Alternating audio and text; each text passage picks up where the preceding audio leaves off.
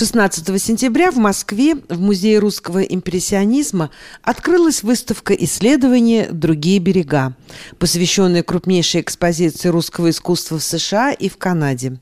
Посетители увидят часть работ, которые в 1924 году экспонировались в Нью-Йорке, а потом путешествовали полтора года по США и Канаде. Живопись, графику и скульптуры Кузьмы Петрова-Водкина, Бориса Кустодиева, Льва Бакста, Игоря Грабаря Бондаря, Михаила Ларионова, Зинаиды Серебряковой и других известных русских художников. Целью американской выставки Russian Art Exhibition было продать как можно больше картин. Поэтому экспонаты смотра 1924 года в наши дни находятся в музеях и частных собраниях по всему миру. Авторы проекта искали эти работы более года. Некоторые из произведений обнаружили в коллекциях США, Канады, Великобритании, Швейцарии, Франции, Германии, Армении и других стран. На территории России картины были рассеяны от Хабаровска до Ростова-на-Дону. Выставки в Америке приняли участие более тысячи картин, но к этому дню удалось собрать и показать в музее не больше ста работ. Об этой уникальной выставке, о полотнах, которые хранятся в канадских музеях, в интервью корреспондента радио «Мегаполис Торонто» Марины Береговской с куратором Ольгой Юркиной. Ольга Владимировна, расскажите, пожалуйста, кем и с какими целями была организована выставка в 1924 году русского искусства в Нью-Йорке?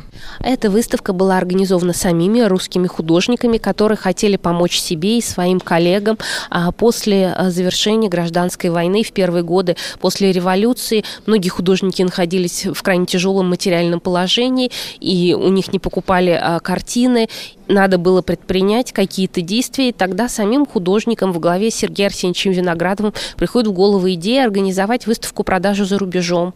Поначалу хотели ехать в Европу, но, в общем, Европа тоже касалась бесперспективной после Первой мировой войны, и тогда взоры обратились на Соединенные Штаты, а, которые оказались более благополучными, где а, к тому же шел промышленный рост, экономический бум, и таким образом а, в конце 23 года туда выезжает и представители художников в лице Игоря Грабаря, Константина Сомова, Сергея Виноградова, Федора Сахарова и э, почти полторы тысячи произведений живописи, графики, декоративно-прикладного искусства и скульптуры. Пользовалась ли выставка в Северной Америке успехом? Имела ли она коммерческий успех? И много ли полотен там осталось? А выставка пользовалась безусловным зрительским успехом. И, безусловно, что-то приобретали, возможно, не так много, как рассчитывали сами русские художники, которые не вполне понимали, каким а, является художественный э, рынок Америки того времени. Они а, просто не учли тот спрос, который существовал в ту эпоху, в начале 20-х годов. И, кроме того, того, русские художники были просто совершенно неизвестны для североамериканских коллекционеров, поэтому, может быть, отбор работ, скажем так, не соответствовал тем ожиданиям, которые возлагали американские а, зрители, приходившие на выставку. Тем не менее, все представленные работы произвели огромное впечатление и составили какое-то новое представление, дали, стали неким новым лицом России и, в частности, ее культуры.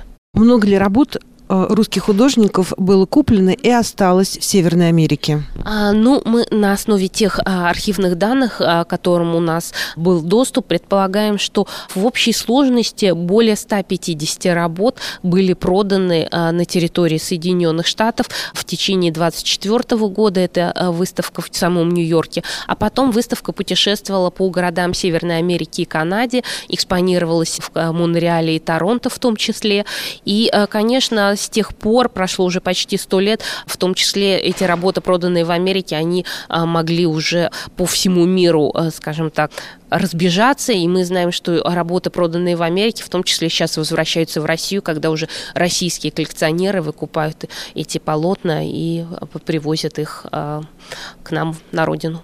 Удалось ли вам установить, какие именно работы остались, вот, в частности, в Канаде? А, ну, мы выяснили, что в художественной галерее Торонто хранятся работы Бориса Кустодиева и Николая Богданова-Бельского. Они совершенно замечательные. И работа Кустодиева, она была известна только по первоначальному акварельному варианту. Дело в том, что для американской выставки художник сделал а, живописный а, вариант, и он немножко отличается от оригинала. И э, то, что мы смогли напечатать в каталоге, это произведение, мы, можно сказать, ввели его в такой искусствоведческий оборот. Теперь мы будем точно знать, как выглядит собственная авторская интерпретация уже в масле. Долго ли выставка путешествовала по Америке и кто на самом деле пользовался успехом? Выставка путешествовала с сентября 24 года и а, по весну 1926 года пользовались популярностью работы художников, которые изображали какие-то типично русские сюжеты. Церкви, монастыри, снега, какие-то фольклорные мотивы, то есть, например, крестьянки в национальных платьях, вот те же русские типы, которые, например, писал Борис Кустодиев. Поэтому носила скорее такой этнографический интерес. Еще один вопрос. Какие а, работы а, русских художников с этой выставки остались в Америке и находятся, может быть, в музеях или в крупных частных коллекциях? А, ну, мы знаем, что а, в Америке было куплено 11 из 13 полотен Василия Дмитриевича Поленова. Также мы знаем, что довольно много приобретали работ э, того же э, Сергея Арсеньевича Виноградова, который был одним из организаторов выставки. У него было куплено 11 из 21, а, скажем так, номера. И э, также покупались хорошо работы Абрама Архипова, 4 полотна из 5. То есть вот эти вот художники пользовались популярностью популярностью у американской публики. А что касается Зинаиды Серебряковой? У Зинаиды Серебряковой было куплено две работы, и, собственно говоря, деньги от продажи этих картин помогли ей эмигрировать, уехать из Петрограда э, в Париж. И завершая а, наше интервью, чем вас привлекла эта тема, эта выставка?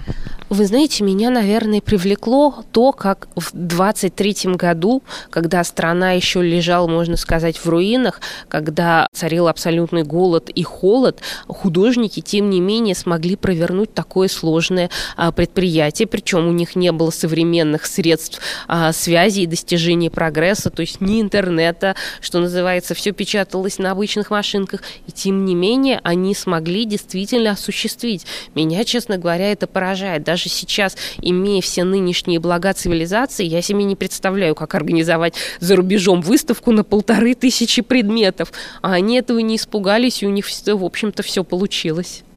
Спасибо большое. Я надеюсь, что выставка будет пользоваться большим успехом. Хотелось бы, конечно, ее увидеть в Северной Америке тоже. Вы знаете, вот мы бы тоже с удовольствием, и, например, из Америки, потому что мы знаем не только о полотнах, например, в канадском собрании, но в Метрополитен есть работы и в Филадельфийском музее, о котором говорил Джон Болт. И я, к сожалению, вот ну, из-за существующих и пандемийных ограничений, и политической ситуации пока это не совсем возможно. Спасибо вам.